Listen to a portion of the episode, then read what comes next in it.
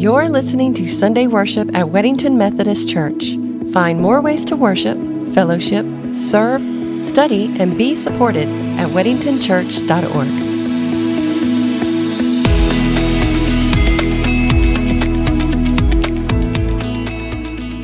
I invite you to take your Bibles, if you will, and turn with me to Colossians chapter 1. Paul's letter to the church at Colossae, Colossae, Colossians chapter 1, we'll begin at verse 1.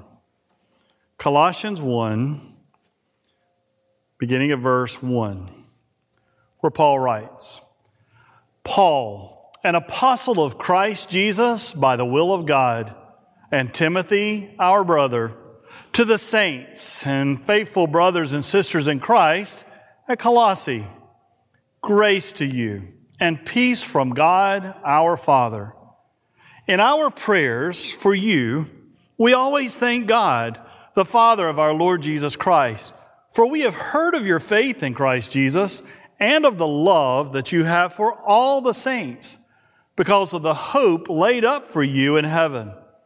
You have heard of this hope before in the word of truth, the gospel that has come to you just as it is bearing fruit and growing in the whole world, so it has been bearing fruit among yourselves from the day you heard it and truly comprehended the grace of God.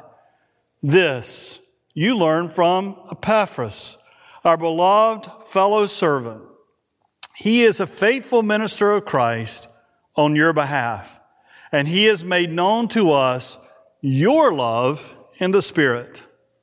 For this reason, since the day we heard it, we have not ceased praying for you and asking that you may be filled with the knowledge of God's will in all spiritual wisdom and understanding, so that you may lead lives worthy of the Lord, fully pleasing to Him as you bear fruit in every good work and as you grow in the knowledge of God. May you be made strong with all the strength that comes from his glorious power, and may you be prepared to endure everything with patience, while joyfully giving thanks to the Father who has enabled you to share in the inheritance of the saints in the light. He has rescued us from the power of darkness and transferred us into the kingdom of his beloved Son, in whom we have redemption, the forgiveness of sins. Will you pray with me? Almighty God, we are so grateful for your love and grace. We are so grateful for the privilege now of studying together your holy word. And God, as I stand before these your people, this is your church. So I pray that this would be your message and not my own through the name of Jesus Christ. Amen.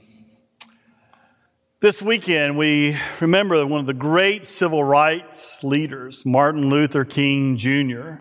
He was an incredible leader. He was a great orator. I, I love to hear his speeches and the things that he said. He had that ability with the inflection, the timing, the tone, the passion, just to draw you into his words. And in August of 1963, you may remember that was the famous March on Washington when he gave that famous I have a dream speech. I have a dream. Laying out a vision of what it could be like, what it should be like. And, and one of the things as I was looking over that speech this past week, there was a line that I know I've read numerous times before in it, but there was a line that just kind of stuck out to me. And it was the line in the speech where he said, I have a dream that one day this nation will rise up and live out the true meaning of its creed. Think about that.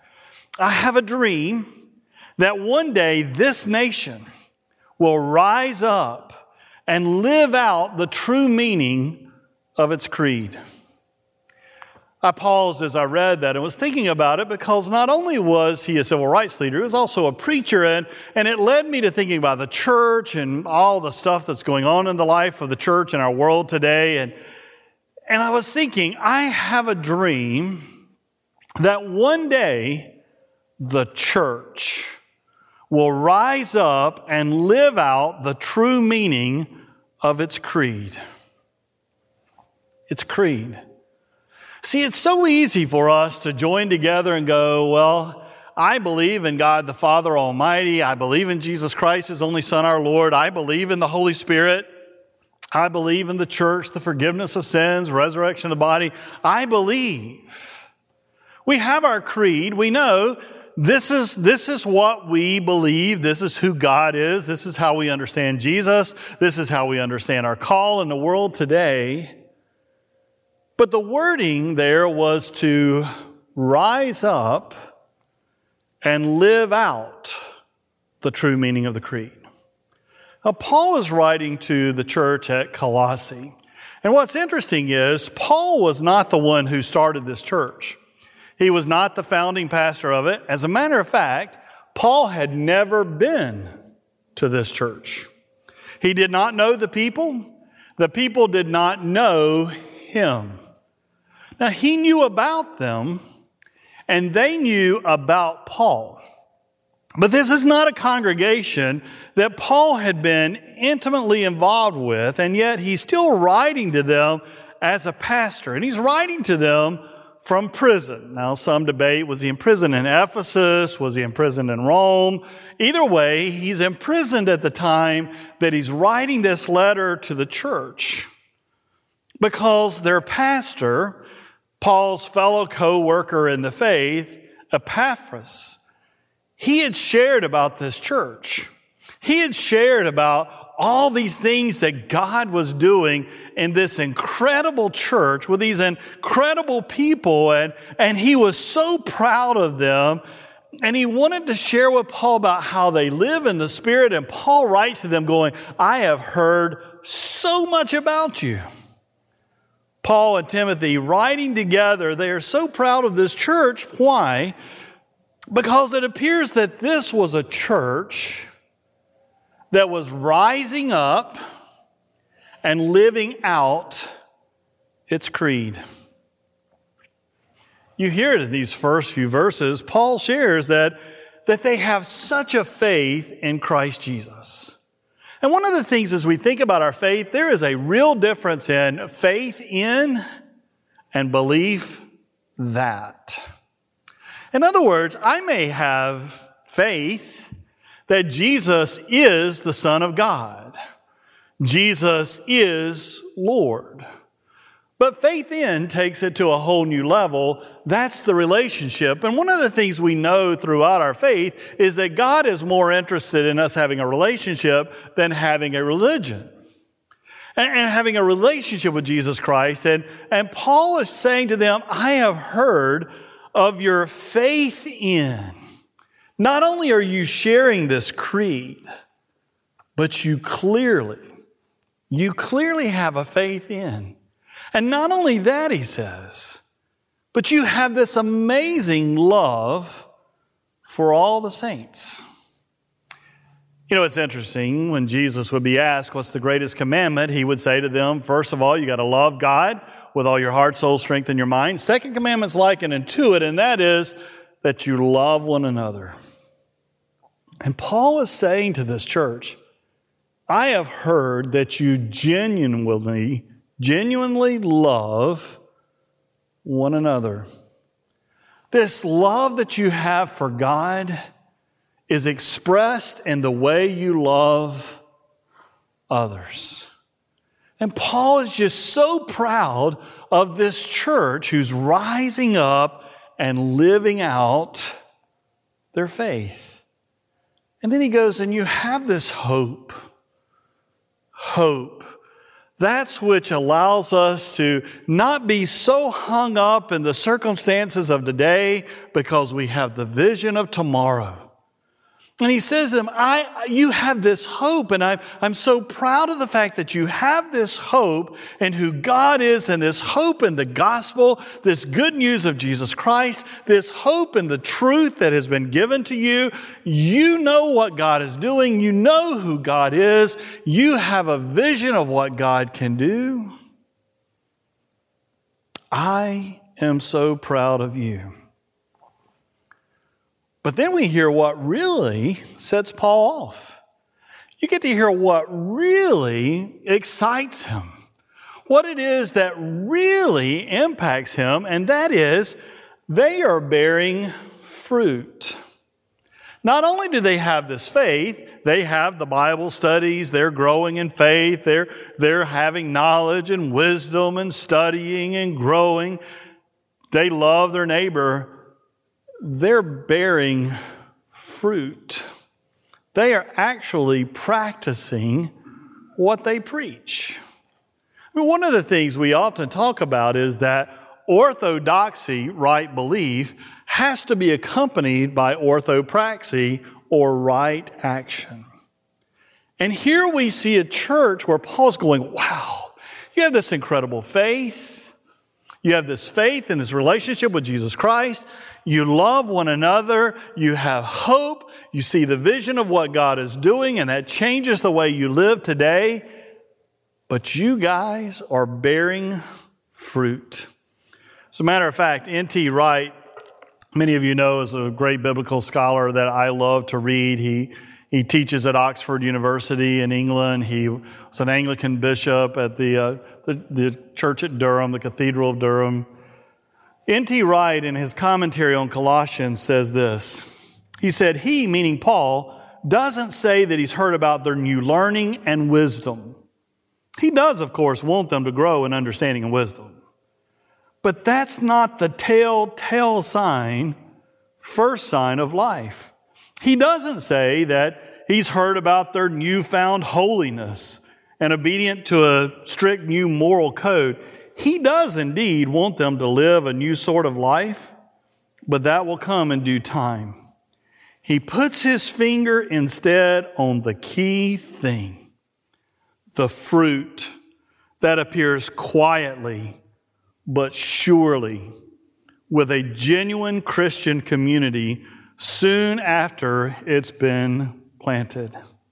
Epaphras, he says, a man from Colossae who's come back to Paul in Ephesus, has told us about your love in the Spirit. That, Wright says, is the sign. Ah, it's the fruit. They have faith, they have hope, they have love, they have fruit. When you hear that faith, hope, and love, one of the first things that comes to mind, for me anyway, is 1 Corinthians chapter 13. It's known as the love chapter. You know, the love is patient, love is kind.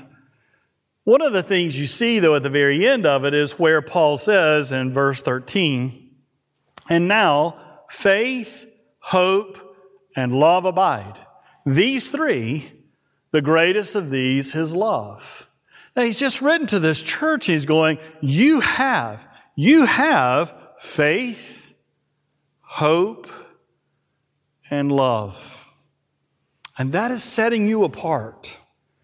That is setting you apart as the church that God is calling you to be. You are rising up and living out your creed. As a matter of fact, N.T. Wright goes on to say this love doesn't simply mean that they all, as we might say, have good feelings about each other. That's not necessarily love, is that we, we have the, the warm, fuzzy feelings for each other. They may or they may not. What matters, he says, is that the behavior which marks out so much of the world, lust, anger, lies, and so on, which split up families and communities, is being replaced by kindness, gentleness, forgiveness, and an acceptance of one another as members of the same family, even where there were major differences of race, background, and culture. Colossae was a very diverse place. Wright goes on to say this, as far as Paul is concerned, is the true sign of God at work. And he is thrilled and grateful to hear about it. Now, before you get the picture that Colossae was the perfect place and that the church was absolutely perfect and there were no problems whatsoever, no, uh, there were issues, and Paul will address those. It appears that there are some teachers, once again, that are coming, perverting things, and Paul is kind of concerned that they could slide away from this, but he shares, wow, you are the church and you are truly being the church. And then you may have noticed that he goes, so I want to pray for you. I want to pray for you. And Paul then prays this beautiful prayer for the church where he prays for knowledge, wisdom, and understanding. They already have this faith, and I want you to grow in this faith. Never to be content with where you are, but you have a relationship with Jesus Christ. I want and I pray that you will grow in this relationship with Christ. I pray that you will grow in this knowledge. I pray that you will grow in this wisdom. I pray that you will grow in this understanding. But then he goes on to say, and I pray that you will continue to bear fruit that you will continue to be the church that God is calling you to be, that you will continue to, to be the witness of the faith, to share this gospel of Jesus Christ, to be the hands and feet of Christ, to, to reach out to those who are poor, who are poor and outcasts, those who are hurting. I, I pray that, I pray that you'll continue to be the church and to bear incredible fruit. And then he says, And I pray that you will be made strong. I want you to have strength. Because the world in which we live today, You've got to have the strength of God. And I pray God's strength to be with you. You have the gospel message. You have the love for others. You are bearing fruit. And I pray that you will remain strong. As I read the scripture and as I listen to Paul's letter to the church at Colossae, I, I wonder what his letter to us would be like. And I pray that he would look at us and go, wow, you are a church you're a church that's really living it out. You are rising up. You're living it out. You have this incredible faith. You have this incredible hope. You have this incredible love. You have this incredible relationship with Jesus Christ. You are truly a discipleship academy, as we've discussed. You are growing deeper in your faith. You are serving the community. You are serving the world in the name of and on behalf of our Lord and Savior Jesus Christ. And I pray that you will remain strong. When I was reading again the I Have a Dream speech, that line just really popped out to me. I have a dream that one day this nation will rise up and live out the true meaning of its creed. It is so easy for us to recite a creed it is much more difficult to be the people of the creed. And the same is so true for the church, our church, for the Methodist church, for the church across the world of all denominations. I have a dream that one day the church will rise up and live out its creed. We can sing the songs, we can recite the creed. But what made Paul so proud of the church is when it would bear fruit. As we continue now in this new year, my prayer for us, we are the church together, is that we will rise up and live out our creed and be strong as a church in our community and in our world sharing this faith, offering this hope, and demonstrating it with the amazing love of God. Will you pray with me?